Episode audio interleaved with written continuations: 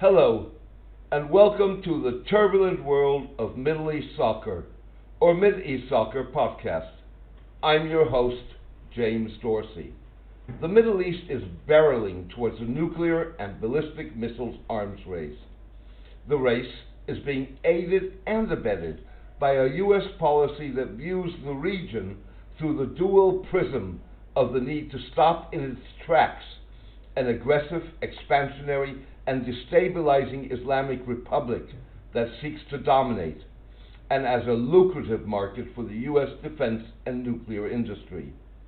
The race is further enabled by the inability or unwillingness of other major powers, Europe, Russia, and China, to counter crippling U.S. sanctions against Iran in ways that would ensure that Tehran maintains an interest in adhering to the 2015 international agreement that curbed the Iranian nuclear program, despite last year's U.S. withdrawal from the deal.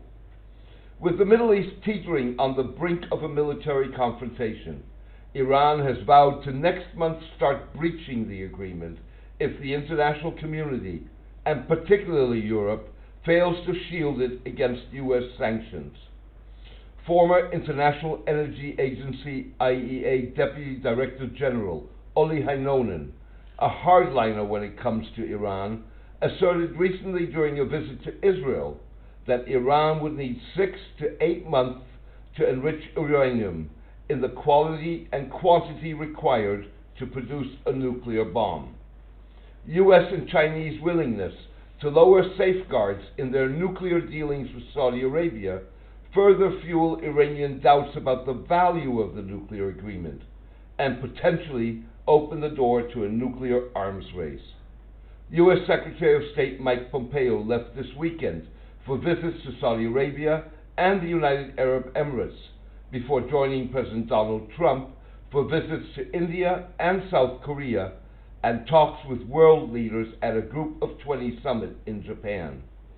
We'll be talking with them about how to make sure that we are all strategically aligned and how we can build out a global coalition, a coalition not only throughout the Gulf states, but in Asia and in Europe to push back against the world's largest sponsor of terror, Mr. Pompeo said as he departed Washington.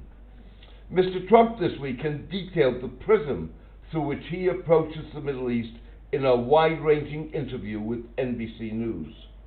The president deflected calls for an FBI investigation into last October's murder by Saudi government agents of journalist Jamal Khashoggi in the kingdom's consulate in Istanbul. Iran's killed many, many people a day, other countries in the Middle East. This is a hostile place. This is a vicious, hostile place. If you're going to look at Saudi Arabia, Look at Iran. Look at other countries, Mr. Trump said, suggesting that crimes by one country provide license to others. Asked whether Saudi arms buying was the reason to let Saudi Arabia off the hook, Mr. Trump responded, No, no, but I'm not like a fool that says we don't want to do business with them. And by the way, if they don't do business with us, you know what they will do? They'll do business with the Russians or with the Chinese.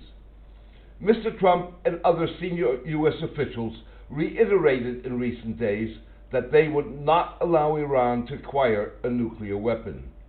Europe has so far unsuccessfully sought to put in place an effective mechanism that would allow European and potentially non European companies that do business with Iran to circumvent U.S. sanctions unscathed. As the United States prepared to announce new sanctions, Russia said it would help Iran with oil exports and its banking sector if the European mechanism failed to get off the ground, but offered no details. While countering the sanctions is Iran's immediate priority, Saudi moves, with the help of the Trump administration as well as China, to put in place the building blocks for a nuclear industry that could develop a military component and a ballistic missiles capability are likely to enhance Iranian questioning of the nuclear accord's value.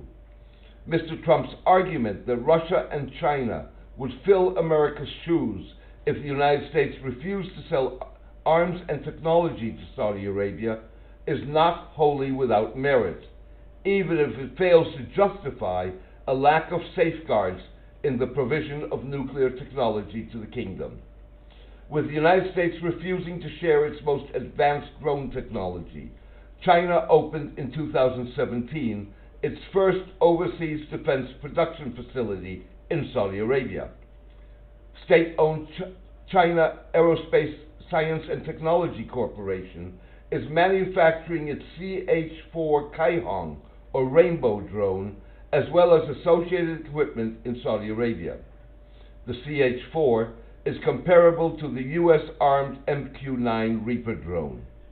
Satellite images discovered by the Middlebury Institute of International Studies and confirmed by U.S. intelligence show that Saudi Arabia has significantly escalated its ballistic missile program with the help of China.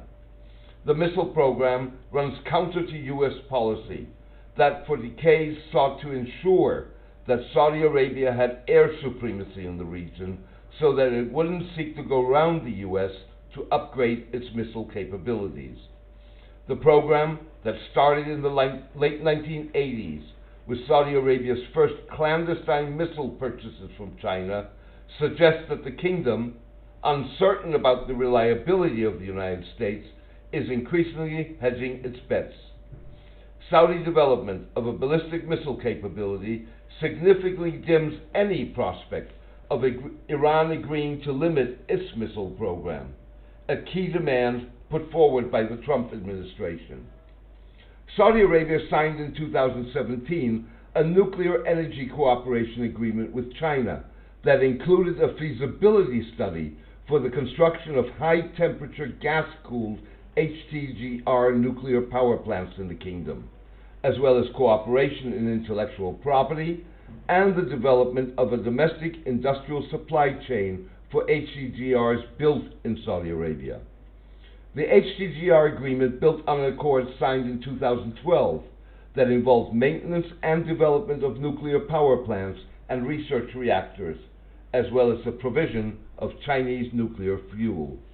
The Washington based Institute for Science and International Security warned at the time that the 2015 nuclear agreement had not eliminated the kingdom's desire for nuclear weapons capabilities and even nuclear weapons.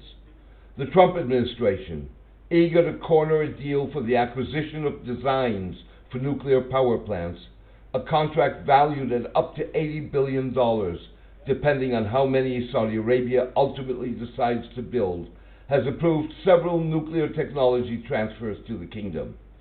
It has also approved licenses for six U.S. firms to sell atomic power technology to Saudi Arabia.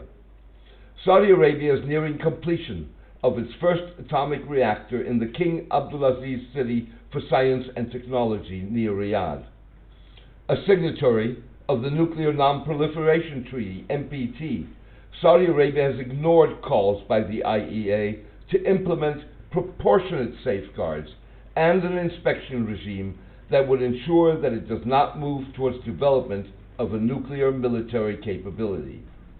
Saudi Arabia is currently subject to less intrusive monitoring by international inspectors because Riyadh concluded what is known as a small quantities protocol with the agency.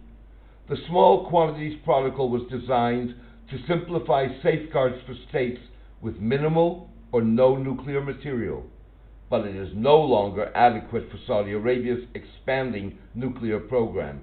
Kelsey Davenport Director of Non-Proliferation Policy at the Arms Control Association, said.